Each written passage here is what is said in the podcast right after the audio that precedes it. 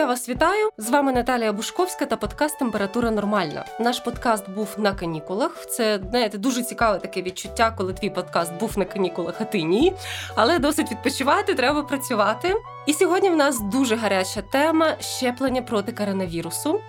Ми знаємо, що увійшли в силу обмеження для людей, які не встигли щепитись до того, як регіони України увійшли в червону зону. Наразі ми маємо ажіотаж в центрах вакцинації. Проте фейки нікуди не діваються, і ясна річ, що люди, які вирішили щепити, щоб отримати доступ до метро, вони не увірували в силу вакцинації, вони продовжують вірити в ці фейки, і, звичайно, це підвищує їхній рівень тривожності. Вони питають себе, чи не зашкодив я собі, якщо пішов і щепився, або що буде зі мною через п'ять-десять років, адже так багато розповідей про те, що нас очікує щось невідоме, але точно страшне.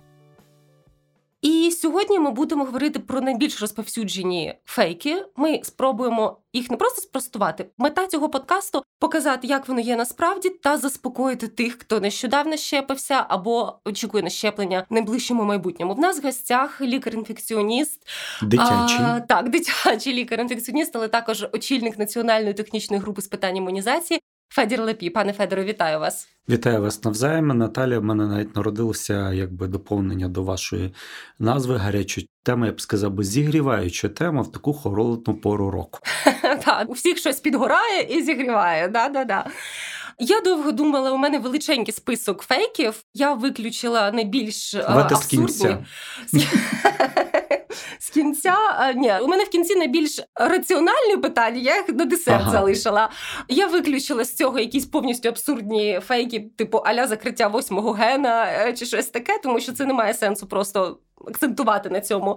Давайте почнемо з фейку, який звучить, можливо, для вас точно дико, проте дуже багато людей в нього вірить, тривожаться через це, і навіть багато лікарів транслюють на популярних ютуб-каналах цю дезінформацію. В Україні. В Україні, так. Це твердження про те, що ем ер ен ка-вакцини змінюють наше де ен ка. Вау. Так, цей фейк... Я він... чув. Ну, звичайно, бо він з'явився одним з перших. Я зробила невелике дослідження, побачила, що його почали розганяти незабаром після того, як Pfizer, в принципі, оголосив mm-hmm. про те, що в них є вакцина. Ну, давайте взагалі подумаємо, чи може ем ер ен ка-вакцини змінити наше де ен ка? Що таке взагалі зміна де ен ка? Біологічно ніяк не може. ем ер ен ка, яка входить до складу вакцини від Pfizer-BioNTech, від Модерна, вона має навколо себе ліпідну оболонку, яка дозволяє ем ер ен ка, тобто інструкції, війти всередину клітини. Угу. І далі, в принципі, це готова інструкція, працюючи з лікарями, розуміючи проблему те, що у нас, на превеликий жаль, лікарі не зовсім розуміють де ен ка, ер ен ка, тобто вони чули про ці поняття, багато хто вчився раніше, ніж дев'яності роки. Я навіть згадую свою маму, яка вчилася в шістдесяті роки, то для них генетика, ви самі розумієте, була буржуазна наука, так, так. Про це не прийнято було взагалі говорити. Можливо, тому звідти ще передаються з вуст в уста такі незнання щодо де ен ка, ер ен ка. Пояснюючи лікарям, що відрізняється одна від одної, в принципі, в чому вакцина, я використовую, звичайно, певні аналогії. Тож, дивіться, де ен ка – це книга про смачну їжу, угу. де багато рецептів, де є теорія, де є про жири, білки, вуглеводи, калорії, наприклад, та все написано. Вам це все не потрібно для того, щоб приготувати сирник по-львівськи. В цій книзі де ен ка є е, рецепт сирник по-львівськи. Тобто, де ця книга – це де ен ка. А для того, щоб вам приготувати сирник по-львівськи, вам потрібно лише окремо навіть на сторінку, а там написано «Рецепт львівського сирника».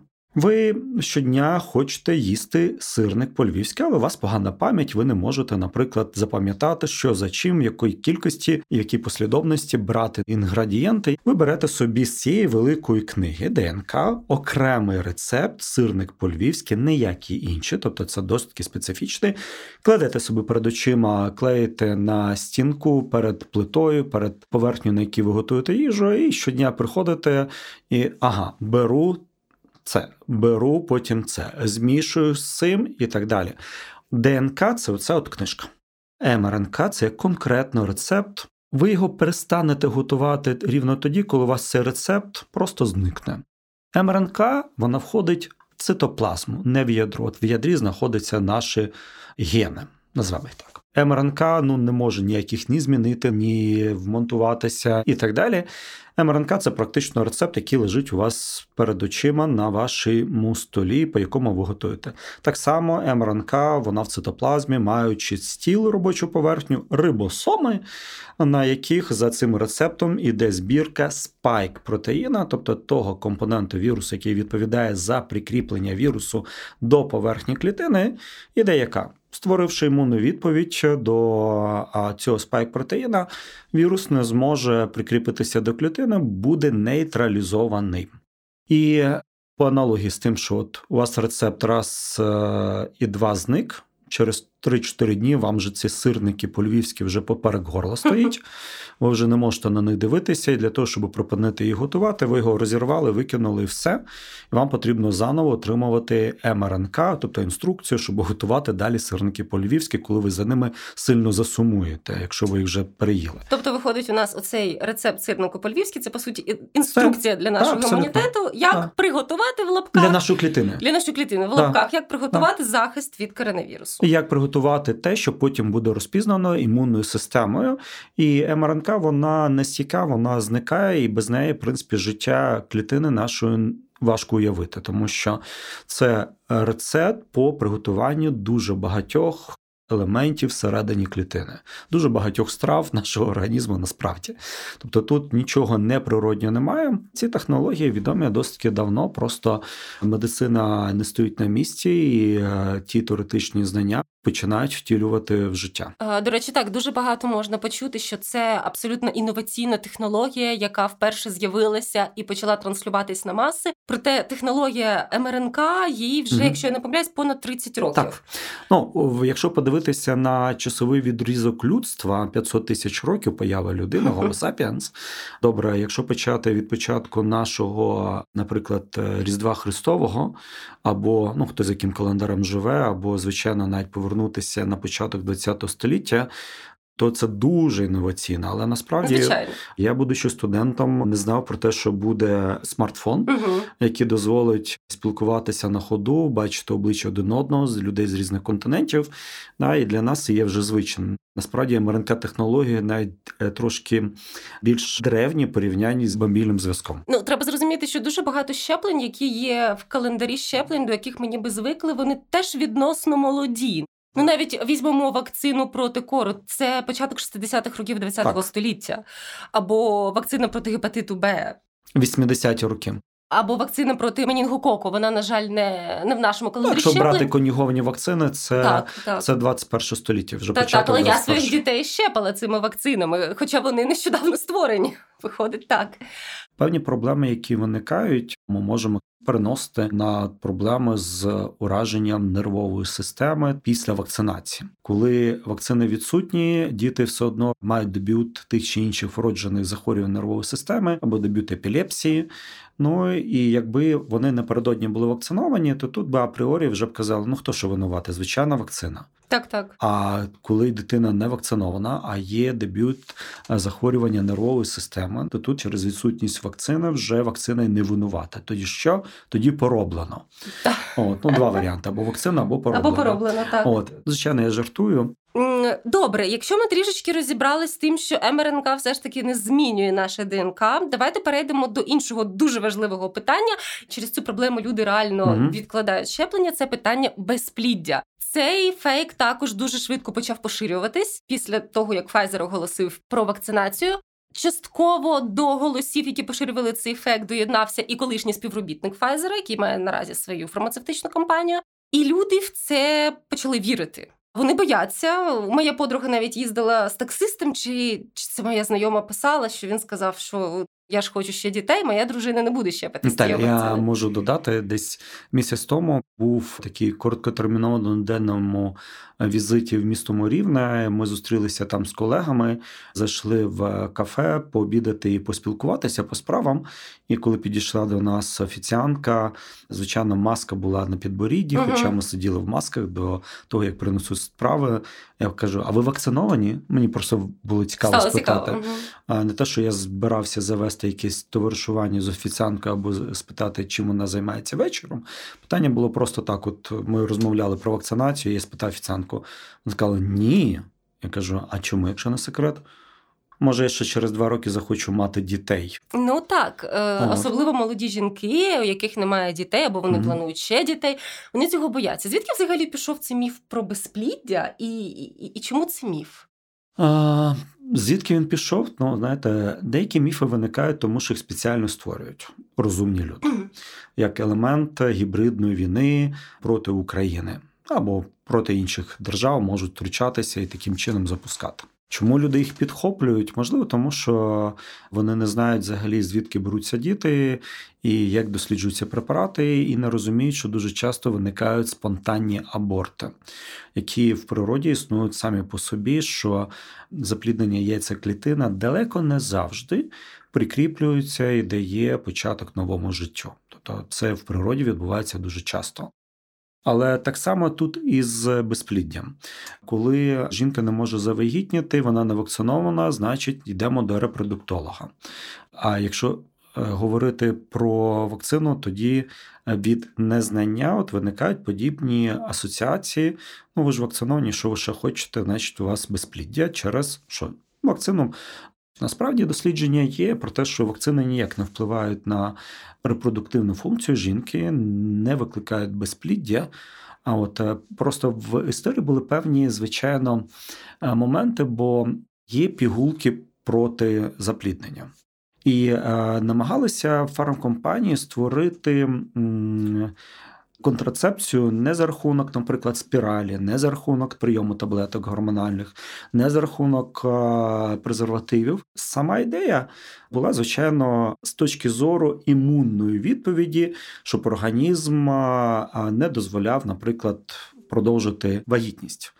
І невдача в тому, що, знаєте, назвали це вакциною, а, і тепер багато хто асоціює, асоціює цю спробу деякі фармкомпанії створити подібні протизаплідні засоби з вакцинацією. Тож зараз це ліплять куди завгодно, і як же ж не використати як аргумент проти вакцинації, що вакцини призводять до безпліддя. О, до речі, зараз відкрили сайт Сі Ді Сі, Центр з контролю та профілактики захворювань США, і там навіть є цілий розділ mm. присвячений безпліддю, і пишуть, що дуже багато людей завагітніло після того, як вони отримали вакцину ковід дев'ятнадцять. Також деякі завагітніли ще коли брали участь в клінічних дослідженнях цієї вакцини. Це мені нагадує смішний мем, що люди, не вірте, вам кажуть, що після щеплення не буде дітей, я прийшов додому, всі троє вдома. Так-так.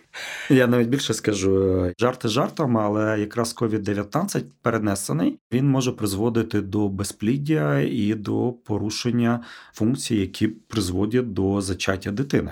У жінок і чоловіків, якщо ми говоримо про те, щоб зачати дитину, потрібно мати щось, статевий потяг. Я не хворів на ковід дев'ятнадцять, але я знаю дуже багатьох друзів, знайомих, колег, які хворіли. Це вже, як би кажуть, науково доведений факт, що відбувається з вашою фізичною активністю після перенесеного ковід дев'ятнадцять. Апатія, небажання, втома, те, що називається в лапках «болить голова». А у неї, так, так. у нього. Для чоловіків це може бути проблема імпотенції. Чому? Ну, ковід дев'ятнадцять, відомо, рожає судини, викликає тромбози. І, вибачте, без судин ну, не може бути е, можливість чоловіка з, е, ну, взяти участь в статевому акті. Так, у жінок так. теж є свої проблеми, бо тут судини дуже важливі, тому в даному випадку є багато аспектів, які можуть через ковід дев'ятнадцять призводити навпаки до безпліддя. Так, до речі, я теж читала, ну, це було доволі давно, це були невеликі дослідження, які досліджували чоловіків, які важко перенесли, особливо важко коронавірус, тобто вони були госпіталізовані або потрапляли в реанімацію. І там дійсно були висновки науковців, що була еректильна дисфункція, так що насправді скоріше щеплення допоможе вам уникнути безпліддя. Це, ну, я би так би розглядав, тому що уникаючи тяжкого перебігу ковід дев'ятнадцять, уникаючи наслідків перенесеного ковід дев'ятнадцять, якраз тут зберегти свою репродуктивну функцію вакцини допомагають. Раз уж ми зачепили важливу тему наших майбутніх поколінь, угу. не можна не поговорити про вагітність. Є така думка, вона виправдана багато в чому, що якщо жінка вагітна, то треба десятий раз подумати, що дати їй якусь пігулку, навіть якщо ця пігулка вивчена. Тому, коли почали впроваджувати вакцинацію вагітних, звичайно, це дуже багато тривожності породило в суспільстві. Проте, чим далі ми йдемо в пандемію, тим більше ми бачимо, що вагітні жінки – це вразлива група.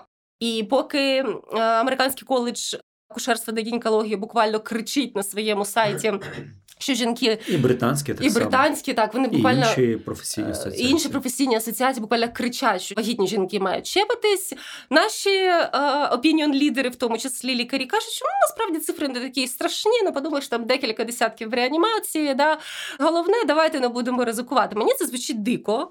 І я знаю багато моїх хороших колег та подруг, які щепились під час вагітності і вже насолоджуються щасливим материнством, в них були абсолютно нормальні фізіологічні пологи, а вони не народили дітей в реанімації, будучи в несвідомому стані.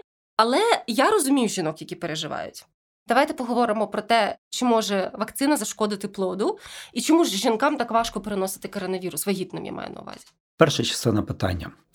Вакцини, перш ніж почали досліджувати на людях, досліджували на тваринах. Це стосується тих вакцин, які ми маємо в Україні. І а, не лише на тваринах загалом, а й, зокрема, тварини, які були в стані вагітності. Не було помічено, що вакцина Pfizer-BioNTech, AstraZeneca, Модерна або навіть вакцина CoronaVac мала якісь негативні наслідки на перебіг вагітності у лабораторних тварин.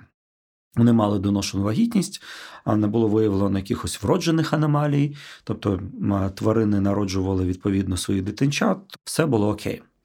Далі, звичайно, досліджуються вакцини у дорослих здорових добровольців, чоловіків, жінок.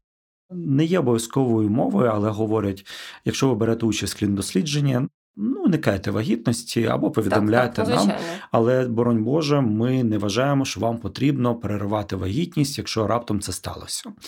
І ми розуміємо, що жінки під час клінічних досліджень так чи інакше потрапляли в період вагітності. Життя продовжується і статеві контакти існують. За ними велося спостереження і не було виявлено негативних наслідків на перебіг вагітності під час клінічного дослідження, коли жінка раптово завагітніла або не знала, що вона вагітна під час початку участі в кліндослідженні так, перед так. вакцинацією, але спостерігали і не було інших медичних показань до переривання вагітності. Звичайно, якщо були інші, це вже вирішувалося, але не сам факт вакцинації. По-третє, вакцини не містять живого мікроорганізму. Якраз живий мікроорганізм, наприклад, вакцина кір, паротит, краснуха, є живою вірусною вакциною, і краснушний компонент теоретично може зашкодити, але практично це не доведено, не доведено на сьогоднішній так. день. Або вакцина проти вітрянки, тобто не доведено, що може зашкодити, тому ми тут дмухаємо на холодну воду, щоб не впектися. І коли ми говоримо про актуальність, чи ковід дев'ятнадцять небезпечна для вагітних, відповідь так, це група ризику. Звичайно, якщо подивитися на загальну кількість тяжко хворих з ковід дев'ятнадцять, вагітні займають незначний відсоток. Зрозуміло чому? Тому що не всі жінки вагітні. Більшість припадає на людей понад шістдесят років, які тяжко хворіють, ну і зрозуміло, що там вагітних так, практично так. немає. Тому говорити про те, що вагітність і порівнювати з кількістю хворих з інших груп ризику – це некоректно. Некоректно, так. З іншої сторони, ми бачимо, що серед вагітних є чимало тяжкого перебігу. Зрозуміло, чому? Тому що, наприклад, на пізніх термінах вагітності, коли вже плід підпирає легені, то це один момент. Другий момент – є певний факт, назвемо це імуносупресії, сам факт вагітності. Якщо брати по тим, хто потрапляє в реанімацію, там вагітних є п'ята частина. І ми маємо в Україні, на превеликий жаль, випадки смерті вагітних. Так, так. Вже не говорячи про був випадок смерті дитини. Мама захворіла на пізніх термінах вагітності, тато так само мав підтверджений ковід дев'ятнадцять, народилася дитина з дихальною недостатністю. До доби вона померла, і на розтині у дитини з леген був виділений вірус сарс ков два. Тобто це трактується як вроджений ковід дев'ятнадцять. Тобто це доводить, що дихальна недостатність була спричинена саме так, вірусом? Так, ну в даному випадку тут дуже ймовірно, що це був вроджений ковід дев'ятнадцять, тобто ураження легень, які зумовлені були тією ж клінікою, яка розвивається у дорослих, коли є ураження легень, тобто вірус уражає. Вагітні вони в групі ризику з багатьох причин. Ми з них здмухуємо будь-які пилинки. Звичайно. І дійсно говоримо, що якщо неперевірені препарати ми не використовуємо, зайвий раз не призначаємо, спеціальні дослідження взагалі не проводяться. Але ми тут співставляємо ризик і користь. І ми говоримо про певні аргументи, в тому числі і теоретичні. Вакцина не жива. В дослідженнях на тваринах не виявлено. Під час клінічного досліджень ті, хто завагітніли, виносили вагітність і не було помічено. І зараз вже ми маємо досить великий відсоток вакцинованих вагітних в Ізраїлі, Сполучених Штатах Америки. Близько п'ятнадцять відсотків в середньому вже вагітних вакциновано в країнах Євросоюзу. А п'ятнадцять відсотків – це велика вибірка. І є національні дослідження, вибірки спостереження про те, що ризик виникнення там передчасних пологів, народження дітей з низькою масою тіла, з вродженими аномаліями, угу. там до двадцятого тижня, самовільні аборти, він абсолютно не перевищує те, що стосується частоти в доковідний період, я б сказав би, навіть ближче до нижньої межі цього коридору доковідного періоду. Ми маємо розуміти, є така маніпуляція часто, що але ж дослідження цих вакцин не проводилось на вагітних. І от тут хочеться сказати, люди, жодні препарати не досліджуються так. на вагітних. Це питання етики. Це заборонено. Будь-яка таблетка, будь-який антибіотик, який вам дають, він не досліджувався на вагітних. І дійсно, як ви кажете, безпека розуміється вже, коли жінки, які брали участь в клінічних дослідженнях, вони вагітніють, і ми розуміємо, що препарат не нашкодив. Або обсерваційні, або нашкодив, і тоді ми забороняємо. Дослідження, коли вже пішла масова так, вакцинація, так. тоді вже якби по факту звернення оцінюють і роблять таку вибірку, щоб порівнювати з частотою без вакцинації проти ковід дев'ятнадцять. Так що, насправді, це скоріше фактор захисту. Вакцина, вона, ну, не скоріше, а так вона і є. З вагітностями і зачаттями ми трішечки розібрались. І тут ми зачепили якраз клінічні дослідження. Це одна з найулюблених тез, яку розносять угу. всі антивакцинатори, яка лякає людей, які хочуть розібратися в питанні, що вакцини не пройшли всі етапи клінічних досліджень. Мені здається, це повторюють вже як мантру. Угу. Так пройшли чи не пройшли? Слухайте, це вже навіть не актуально, поясню, чому. сто відсотків, але давайте. Чому? Тому що вже мільярди, мільярди, мільярди людей вакциновані. Окей, ви не хочете там вірити статистиці в Україні, фармаконагляду, тобто як моніторують побічні ефекти після вакцинації в Україні. Ну, знаєте, є Швейцарія, є Фінляндія, є Швеція, є Ізраїль. Німеччина, Ізраїль, є Австралія. Не будемо перераховувати багато хороших країн, які мають дуже потужні надійні системи нагляду за побічними реакціями. І вже, якщо говорити про те, що ми почали використовувати вакцини тоді, коли дійсно не була закінчена третя фаза клінічного дослідження. Угу. Але це не означає, що, слухайте, давайте використовувати, хоч ми не закінчили третю фазу. Були виставлені відповідні критерії, за яких ми можемо використовувати вакцину в умовах пандемії за процедуру екстреного застосування. Тому що багато людей померли і могли б не померти, якби вакцина була доступна раніше. І що це за критерії? Тобто є так звані точки, після яких оцінюють ефективність, оцінюють безпеку. Угу. Але це вже третя фаза, бо переважно перша, друга фаза, вона також вивчає і побічні ефекти в тому числі. Третя фаза – це вже вибірка, де, наприклад, двадцять тисяч в одній, двадцять тисяч людей в другій групі. Одна вакцинована, інша отримає пустишку, їх порівнюють. І вже маючи переконливі дані про ефективність, переконливі дані про безпеку, були прийняті рішення, ми розпочинаємо використовувати вакцину. Чому? Бо ковід дев'ятнадцять вбиває нас, і, слухайте, ну так давайте статистику говорити, що відсоток померлих при ковід дев'ятнадцять від діагностованих випадків ковід дев'ятнадцять один-чотири на сто. Приблизно в цьому діапазоні. Uh-huh, uh-huh. одна-четверо людей помирає зі ста, коли хворіють на ковід дев'ятнадцять. А якщо говорити про кліндослідження, тобто взято там сорок тисяч учасників кліндослідження, не було виявлено небезпек в порівнянні з ковід дев'ятнадцять, що вакцини небезпечні. Окей, почали використовувати, можна було б ще сказати, на початку двадцять першого року. Ви знаєте, ми почекаємо. Але так, на сьогоднішній так. день вже, коли ми маємо Ізраїль, який провакцинував понад дев'яносто відсотків людей віком від шістдесят років плюс. Дітей провакцинував, вагітних провакцинував, Сполучені Штати Америки, Португалія. для прикладу, або країни Скандинавії, Норвегія, Фінляндія, Данія, там дуже охоплення. Високі, з потужними системами фармаконагляду, тобто за безпеку uh-huh, вакцин uh-huh. і ефективністю. Це дані, які не просто вже знецінюють клін-дослідження, тому що, маючи вже великі вибірки, давайте вже говорити про ці так звані постліцензійні дослідження в реальному житті.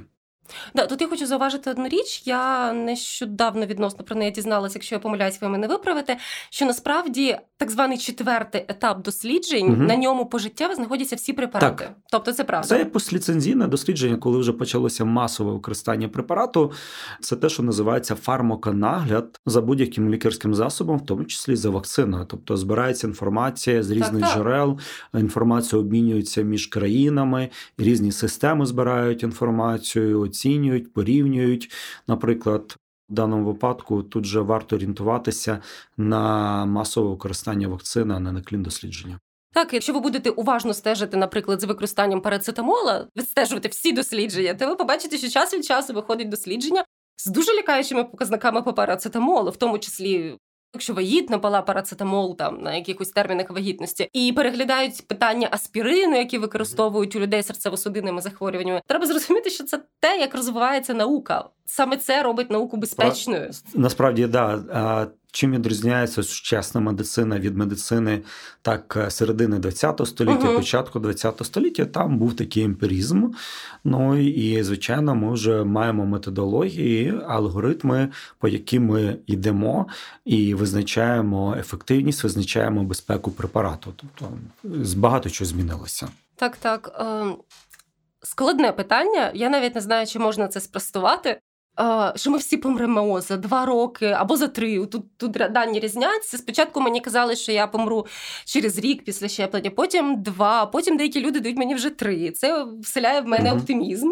Але насправді це питання можна об'єднати в таку загальну тривогу, яка називається «А що буде зі мною через стільки-то років після щеплення?». Звичайно, через багато років з вами може бути все, що завгодно. Але люди чомусь думають, що вони обов'язково можуть отримати якісь дуже віддалені наслідки mm-hmm. вакцинації. Вони, як моя колега колишня в іншій сфері, чесно мені казала, а якщо в мене це спровокує рак, про який я дізнаюся за п'ять років? А якщо це в мене спровокує ще якесь захворювання, воно вилізе там через десять років? І ось тут, напевно, буде питання таке, чи є взагалі якийсь механізм ем ер ен ка-вакцини чи інактивованої вакцини, який би мав такі довготривалі наслідки для нашого організму? Про те, що буде в майбутньому, це явно треба звертатися на битву екстрасенсів або ходити до гадалки, щоб вона сказала. Головне, що потім вона вчасно втекла, а якщо ви скажете, не сталося, як гадалося. А якщо ми говорити про ем ер ен ка, ні, ем ер ен ка-вакцини, знову ж таки, принцип векторних вакцин – це все одно принцип інструкції. Інструкції, вони не мають подібних механізмів, щоб там стимулювати, викликати угу. ті чи інші захворювання. Якщо говорити про такі побічні ефекти або найближче майбутнє, це анафілактичний шок, тяжкі алергічні реакції. В Україні статистика демонструє, що один випадок на мільйон вакцинованих. Угу. Приблизно так в Євросоюзі, і Державний експертний центр має такі статистичні дані. Добре, що може бути потім?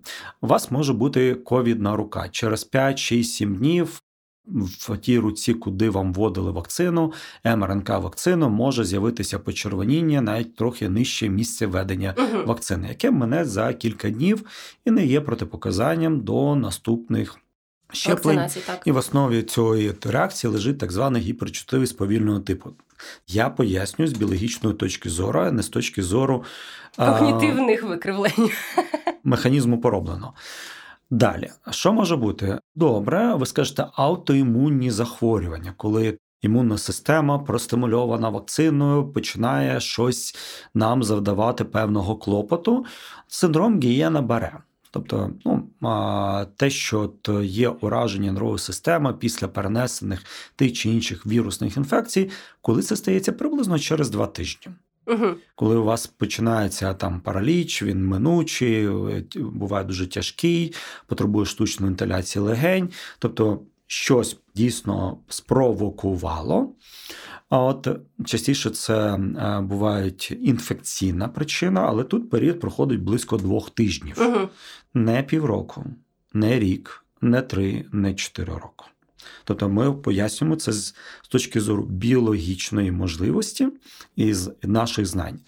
А от чи можна пояснити з точки зору наших знань, що вакцина через два-три роки повинна викликати якісь у нас, а, саме викликати, саме бути причиною для появи тих чи інших захворювань?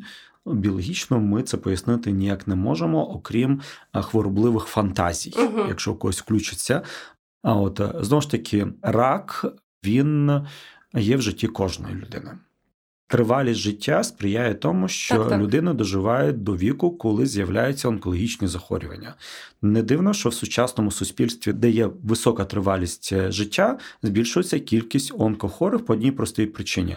А – тривалість життя обумовлює доживання до того віку, коли ви вже будете мати ту чи іншу онкологічну хворобу. Б, слухайте, ну ми все ж таки маємо пропозиції щодо медикаментозного втручання в онкопроцес і подовжувати тривалість життя, накопичення, тобто рецидивів і так далі. І таким чином говорити, слухайте, ну да, вакцини, мабуть, будуть не прямо винуваті в тому, що в дев'яносто п'ять років у вас буде онкологічне захворювання, да, або хвороба Альцгеймера. Ну так доживіть. І вакцина до, дозволяє вам дожити до цього віку. А оцей синдром Є Н Б Р, який, можливо, фіксується за два тижні, це доведено ускладнення щеплення? Так, ну, з точки зору біологічної, угу. самі імунологічні механізми можуть бути. І в Україні зафіксовані такі випадки, і в світі зафіксовані, але, знову ж таки, у нас немає лабораторного методу, щоб сказати, це зумовлена вакцина, це зумовила якась інша інфекція, інший тригер, інший там пусковий механізм. Якщо без вакцини, ми кажемо, у вас два тижні була якась застуда, грип, наприклад. Да. Тобто, так, і грип може спричинювати. Грип може таке, бути да. і дуже часто. Ну, ми живемо у світі населеному мікроорганізмами, які можуть викликати ті чи інші захворювання, як грип, наприклад, і ми знаємо, що грип викликає. Або, наприклад, кампілобактерна інфекція викликає синдром Гієна-Баре. Uh-huh, uh-huh. Десь приблизно один на три тисячі пацієнтів, які перехворіли на кампілобактер юїні інфекцію. Є така бактерія, там у них найвищий ризик виникнення Найбільше. такого ускладнення Гієна-Баре. Звичайно, якщо ми це реєструємо після вакцинальний період, ми вносимо це в статистику, порівнюємо з частоту Гієна-Баре серед вакцинованих з невакцинованими, і на сьогоднішній день у нас немає жодних підтверджень, що у вакцинованих частота цього синдрому є Вище. вищою в порівнянні з населенням, яке не вакцинується, угу. або може бути із ковід дев'ятнадцять пов'язаний синдром Гієна-Баре. І я тоді від себе зауважу, що на сайті Міністерства охорони здоров'я можна знайти оновлений перелік протипоказань до щеплення, тобто це реально люди можуть перевірити, чи дійсно в них є протипоказання до вакцинації проти коронавірусної хвороби. Там шістнадцять пунктів, деякі з них тимчасові, деякі з них ем, до деяких вакцин, але я наголошую, що якщо ви дійсно маєте якесь серйозне захворювання і ви переживаєте, чи можна, вам варто піти до лікаря, якому ви довіряєте, чи то сімейний лікар, чи то лікар, який веде ваше захворювання, і проконсультуватись з ним. Коли ці е, рекомендації МОЗ з'явилися, звичайно, лікарська спільнота дуже жваво відреагувала на це, що у нас буде ще стояти четверта черга за довідками на протипоказання. Ну, то хочу сказати, колеги, тут як не крути, тому що якщо ми хочемо перемогти ковід дев'ятнадцять, ми хочемо зменшити навантаження на стаціонаря, при наявності вакцини ми повинні якось чітко розмежувати права і обов'язки. Так, так. Для того, щоб країна не загнулася і все ж таки якось витримали цю пандемію. І, звичайно, розуміючи те, що є люди, які вірять в плоску землю, яка стоїть на трьох слонах, те, що сонце обертається навколо землі, те, що вакцини містять чіп, те, що вакцини викликають безпліддя, змінюють геном. Ну, звичайно, вони, ті, які підпадають під вакцинацію, щоб забезпечити життєдіяльність цієї країни, вони будуть казати, в мене протипоказання до вакцинації. Щоб впорядкувати цей момент, ну, треба чітко потрібно визначити, чітко так. визначити, і цей документ якраз дозволяє лікарю сказати пацієнту, дивіться, от ваша ситуація, тяжка алергічна реакція на першу дозу вакцини. Постійне протипоказання, я вам даю довідку для угу. того, щоб вас ніхто там не зачіпав, не зупиняв в метро і так далі, бо ми говоримо, що громадянське суспільство в правовій державі – це є права і є обов'язки, є певний баланс справедливості.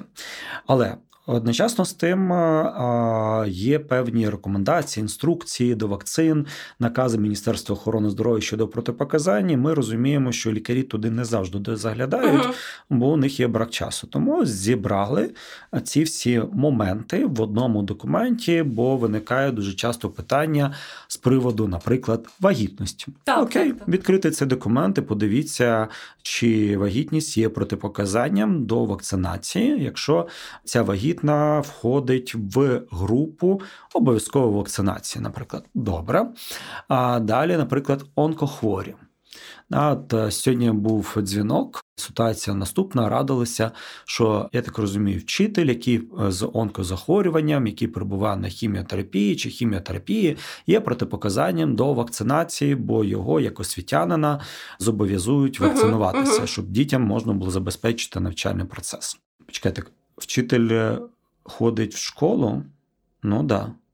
Так, якщо він ходить в школу, я дуже сумніваюся, що в нього є тяжка імуносупресія. Бо люди з тяжкою імуносупресією перебувають вдома або в лікарні через своє онкологічне захворювання. Тут можна одразу сказати, що, вибачте, шановний, у вас не просто немає протипоказання, навпаки, додаткові показання, показання до вакцинації, тому що онкохворі, навіть які перебувають в ремісії, вони в групі ризику тяжкого перебігу угу. ковід дев'ятнадцять. Для того, щоб от чітко розмежувати, щоб не було фантазій, щоб не домовлялися по блату, як це у нас, на превеликий жаль, буває, так, так. цей документ, власне кажучи, чітко говорить. А якщо ви маєте температуру понад тридцять вісім градусів при застуді, там написано до двох тижнів. Чому? Слухайте, да ніяка гостра хвороба, якщо ми говоримо про застуду, Застуду. понад два тижні не триває. А для того, щоб не виносили вам мізки, не викручували руки, мається у нас зі лікарям, ну, вказали, окей, два тижні. Вже хоч... точно вже, Щоб так? точно вже, ну. А, добре, ми казали про анафілаксію. А уявимо, що я дуже сильний алергік, я видаю там, не дай Боже, анафілаксію на слідовій кількості арахісу mm-hmm. в їжі, і взагалі мені там деякі ліки, проблема зуби mm-hmm. полікувати, тому що я не сприймаю цілу низку ліків. Люди бояться, що ну, якщо я реагую так на ліки і на продукти, то на ці вакцини ну, я точно дам анафілаксію. Mm-hmm. Як бути таким людям? Арахіс не входить до складу вакцин. Звичайно, я розумію, що це більше ну, це як приклад для порівняння. Так, да, так. Ну, дивіться, тут я можу сказати про себе. Я алергік. У мене астма, я весною носом відчуваю, коли починаються вже південні вітри, і наближається потепління, вже полок несеться, я вже починаю казати, о, скоро буде весна, я вже її відчуваю носом, очима, так само, як на амброзію. Я з собою вожу, наприклад, адреналін в шприц-ручці. Ага. Він мені ще жодного разу не знадобився. Я настільки для себе вожу. Може, він мені знадобиться, а може знадобиться комусь. Бо так само, як ці дискусії, чи потрібно дефібрилятори в, в метро. метро. Так, так. Три життя вони вже врятували в Києві. Вони собі висять, де висять. Адреналін лежить та й лежить, може не знадобиться. Тому що його реально необхідність – це по даним щодо вакцинації, це один на мільйон вакцинованих. Для того, щоб зрозуміти.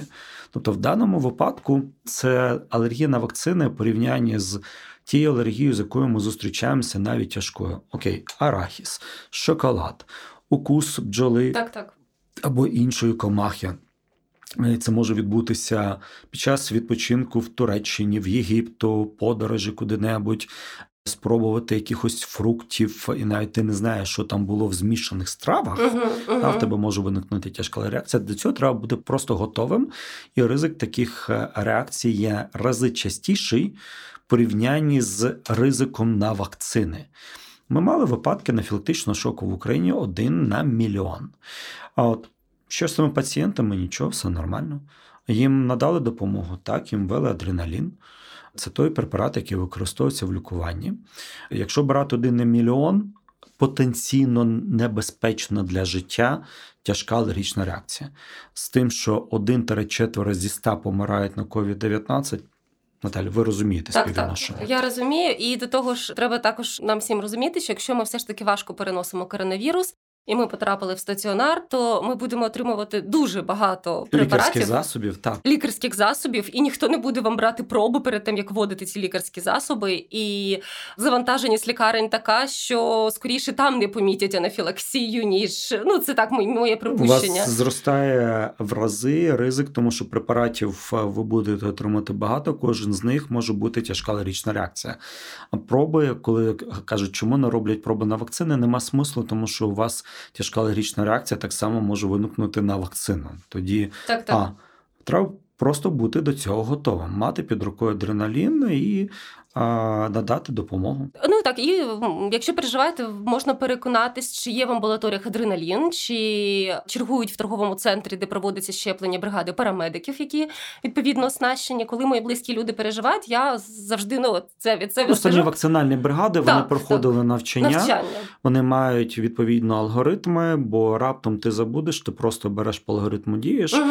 паралельно йде мобілізація персоналу, викликають швидку медичну допомогу, на екстрену медичну допомогу, яка доїде за десять хвилин, і вона вже буде продовжувати надавати допомогу. Але адреналін, він під рукою, і там нічого складного немає, щоб його вести, навіть якщо мова не про шприц-ручку, а набрати з ампули і вести ну, та, внутрішню мізеву. Там працюють люди, які роблять дуже-дуже багато уколів на день, багато років, вони це вміють. А тоді, напевно, наступне питання буде таким, яке я чую найчастіше і на яке дуже важко людям знайти відповідь. Люди, які перехворіли на коронавірус, угу. вони не можуть зрозуміти, навіщо їм щепитись. І чому угу. а, вважають, що все одно імунітет, який ми отримуємо від вакцини, він чимось, можливо, краще, ніж природній імунітет, такий угу. улюблений всіма природній імунітет. Тому що у багатьох у нас сидить в голові думка, я перехворів і на цьому все. Я захворіла на вітрянку, я більше не заражусь. Я перехворіла на кір, ну, скоріше за все, більше не захворію. Ну, така думка, в принципі, воно виправдовує себе. Ну, проте, чи це так само з коронавірусом? І чому нам треба щепитись, навіть якщо ми перехворіли? Почну здалеку. Коли я слухаю про те, що це взагалі поза основ імунології, імунології інфекційних захворювань, такого ніколи не було, і от що тут придумали вакцинувати тих, хто перехворів, стоп, стоп, стоп, стоп, відкрити, будь ласка, совєтські підручники з інфекційних хвороб, розділ, який називається дифтерія, розділ, який називається правець, і можете прочитати, і це є незмінним десятки років. Коли я слухав нещодавно, знову ж таки, інтерв'ю одного професора про те, що де взагалі це видано, ніколи не було, реконвальсентів не вакцинували, стоп. Можете прочитати студентський підручник про дифтерію і про правець, де написано реконвальсентів дифтерії, реконвальсентів правця необхідно ревакцинувати. Або вакцинувати, якщо не навакциновані. Реконвалесенти – це ті, що отримали сироватку? Це ті, хто... Ті, ні, ні. Реконвалесенти – це ті, вибачте, це ті, хто одужають. А, одужають, я зрозуміла. Тобто вони от захворіли на дифтерію, захворіли на правець. Якщо вони не вакциновані, їм вводять повний курс вакцинації в період одужання, навіть рекомендовано до виписки зі стаціонару. Угу. Або ж, якщо навіть вони пропустили... Ну, це в підручниках студентських uh-huh, написано, uh-huh. по яких я вчився в дев'яності роки на кафедри інфекційних хвороб університету імені Богомольця. Тобто, якщо вже говорити про якісь канони так, так. інфекційних хвороб, як це написано, ці хвороби не забезпечують адекватну імунну відповідь, яку можна отримати шляхом чого? Вакцинації. І там написано, перед випускою, в період одужання потрібно їх вакцинувати. Це один приклад, маленький, але, знову ж таки... Але важливий. Але важливий. Є ряд захворювань, які дійсно при зустрічі з якими забезпечують вам, я скажу так, пожиттєвий в лапках захист від захворювання. Кір як приклад, але... Кір, при тому, що вам забезпечить захист на майбутнє від повторного випадку кору, ну, може викликати у вас, наприклад, ураження очей, ураження слуху, викликати ураження легень, викликати ураження нервової системи, енцефаліт. Може викликати протягом двох років є так звана амнезія імунна. Імунна, так, так. Ви стаєте більш схильним до отитів, до пневмоній, як інших респіраторних захворювань. Є у дітей, які хворіють на першому році життя, переважно першого року життя, є так званий підгострий склерозуючий паненцефаліт. перенесли кір, начебто не тяжко. Через п'ять років починає з'являтися неврологічна симптоматика, завжди закінчується смертю. І на секції, на розрізі виділяють з нервової тканини вірус кору, от, який причетний до вашого захворювання був тоді. Тому, знаєте, питання ціни здобуття такого природнього імунітету з точки зору природнього відбору, мабуть, що так. З точки зору гуманізму, то я б хотів би, щоб природний відбір відбувався не за рахунок тих, кого я люблю. Щодо ковід дев'ятнадцять і вакцинації, чому? По-перше, в природі існує такий феномен, як вторинної імунної відповіді. На прикладі кору. Ви перехворіли на кір, що з вами відбувалося далі? Вас ізолювали від тих, хто далі хворіє на кір, ну, або там довакцинальний період. Ні, ви підхоплювали, підхоплювали, підхоплювали від братів, сестер, від ваших друзів, бо ви ж перехворіли. Потім були студентом медуніверситету, сказали, ви хворіли, дід в палату до хворого на кір. Ага, ви стали батьками, ваші діти захворіли на кір, ну все ж, ви ж перехворіли на кір, то вже можете з ними контактувати, ви ж вам так, вже так. безпечно. А ви стали лікарем, ну, ну окей, ви контактуєте. Що відбувається? Імунна система тренується. Тобто, по суті, це така природна ревакцинація. Це природна бустеризація, природна ревакцинація. І сам смисл вакцинувати тих, хто перехворів на ковід дев'ятнадцять, це якраз моделювання того, що існує в природі. Ви спитаєте, окей, окрім того, що от ми зустрічаємося і в природі повторно, який від цього ефект? Ефект подібно до того, як ви вчите вірш. Ви прочитали перший раз вірш, повторіть, я переплутав всі слова. Ви його шепчете, вчите, вчите, бачите строки перед собою, слова, ви його запам'ятали, і вас розбудити вночі на панщині пшеницю жала, і так далі по тексту. Тобто ти готовий повторити. Для імунної системи це те саме. Повтор... Це те саме. І питання не лише в антитілах. Мало того, що антитіла стають більш сильні до зв'язування вірусу при вакцинації uh-huh. тих, хто перехворів, є ще і клітини імунної системи, які стають більш натренованими на реагування при інфікуванні вірусом сарс ков два. Те, що я просто чую в телебаченні, там, знаєте, обмежуються, знаєте, подібно до того, слухайте, є мода предапорте, є от кутюр. Предапорте – те, що ми носимо, от кутюр – висока мода. З точки зору деяких професорів, які розказують про те, що є ж антитіла і все, це предапорте, дуже спрощено. Знаєте, от, коли ми говоримо про більш високі матерії, більш високу імунологію, там складніше, але чомусь вони цього або не знають, або не хочуть говорити, або розуміти. Тут питання якраз в такому тренуванні, яке досягається вакцинацією тих, хто перехворів, а не в антитілах, які визначають, які, чесно кажучи, нема смислу визначати, окрім наукових досліджень. Перехворілі люди можуть вдруге захворіти важко? Можуть. Тут кому як повезе, от важко сказати, від чого це залежить. Принаймні, на сьогоднішній день це питання залишається відкритим. Моя колега Анастасія Бондаренко, з якою я працюю, вона входить в таку дослідницьку групу, яку очолює професор Казанова із Нью-Йорка. Угу. І їхня робота увійшла в минулому році в десятку робіт, яка визнана найбільш такими серйозними, солідними, як не можу підібрати слово, за рейтингом журналу Nature. Авторитетними, так. Тому що вони вивчають генетичну схильність. Мова йде про, наприклад, одного віку, чому одні хворіють тяжко, одні хворіють легко. Ця робота увійшла в десятку найбільш таких поважних робіт за рейтингом журналу Nature.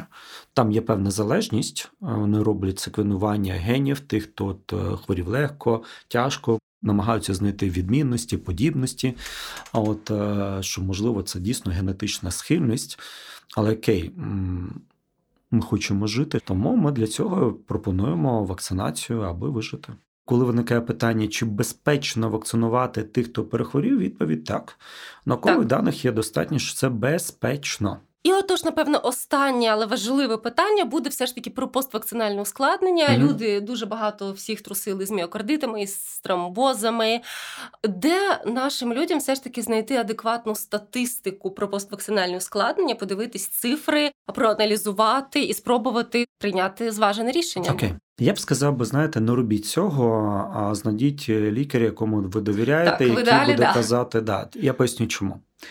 бо є кілька методологій, які дозволяють нам отримати дані про післявакцинальні реакції, пов'язані з вакциною, чи це просто а, випадкова подія, яка сама по собі сталася. Або, наприклад, в умовах пандемії, чи це не було зумовлено самим ковід дев'ятнадцять, поясню. В першу чергу ми говоримо про клінічні дослідження. Да? Першу, другу, незвичайно третя фаза порівнюють вакцинованих з невакцинованими. І різницю між цими групами вакцинованих в порівнянні з невакцинованими. Але, якщо ми говоримо про вибірку, там близько сорок-п'ятдесят тисяч осіб.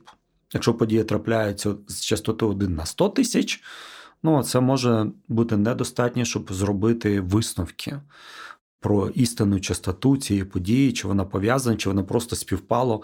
Пам'ятаєте, як коли кліндослідження були, вже були повідомлення про випадки, здається, розсійного склерозу, якщо не помиляюся. Можливо. І по випадкам запалення слухового нерву, здається. От там це, було. здається, було, так. Да, да. Я, вже, я вже трохи, вибачте, плутаюся, але за цей час багато є інформації.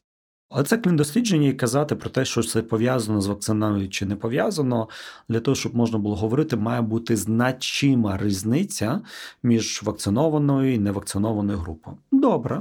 Після того, як ми сказали, що можна масово використовувати, ми все одно продовжуємо збирати, аналізувати цю інформацію і порівнювати з чим? З популяційною частотою. Але, слухайте, популяційна частота під час ковід дев'ятнадцять, як ця проблема, хвороба зустрічається серед людей під час пандемії, не зовсім коректно говорити в порівнянні з до пандемії, бо ковід дев'ятнадцять також дуже причетний до тромбозів, наприклад, угу. або до інших, наприклад, міокардитів. міокардитів. То чи може бути так, що той, хто вакцинований, якого відмітився тромбоз або міокардит, це є наслідок перенесеного ковід дев'ятнадцять. Ми знаємо, що ковід дев'ятнадцять призводить до міокардитів, до тромбозів.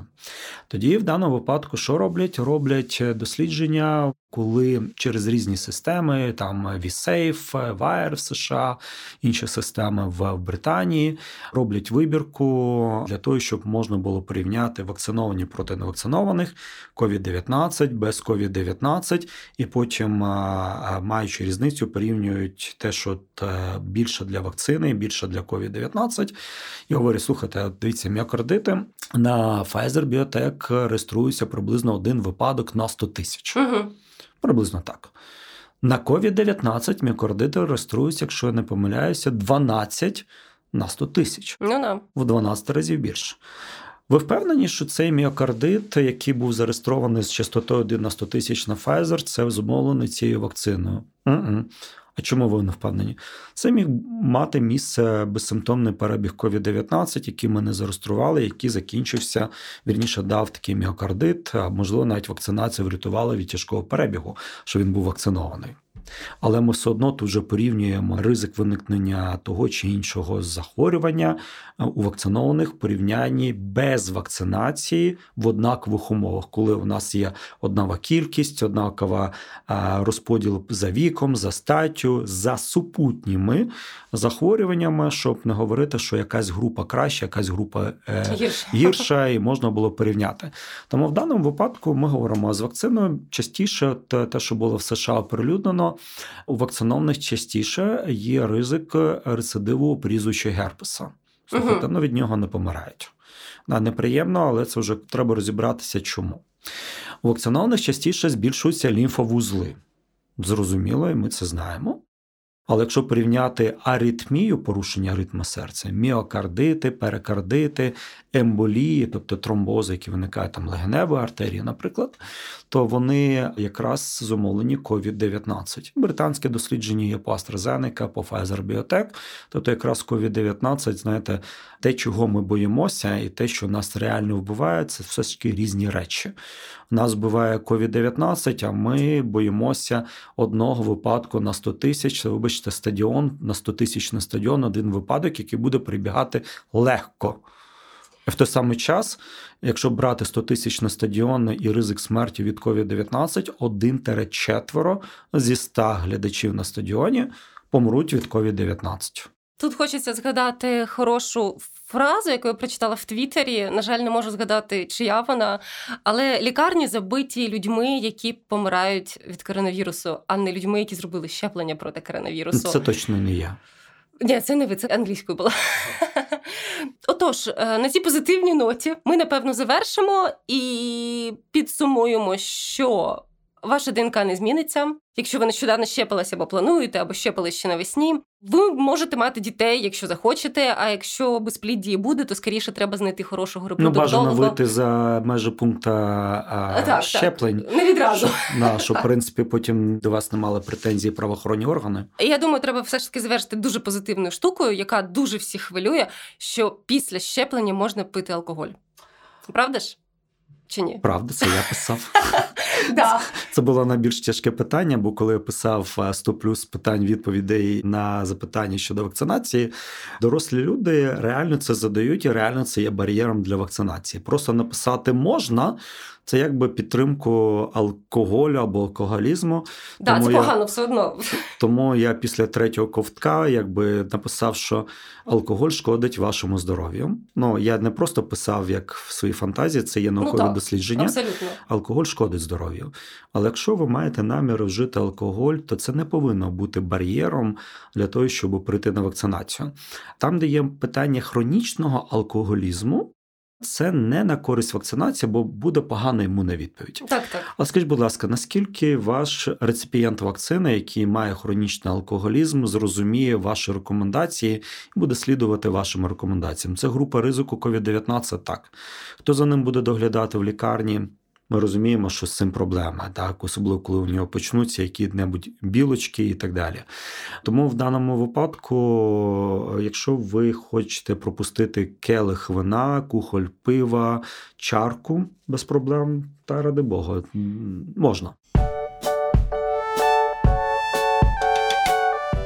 Друзі, я сподіваюся, цей ефір був для вас корисним. Бережіть себе, все буде добре, колись ця ситуація скінчиться і залишиться історією. Па-па!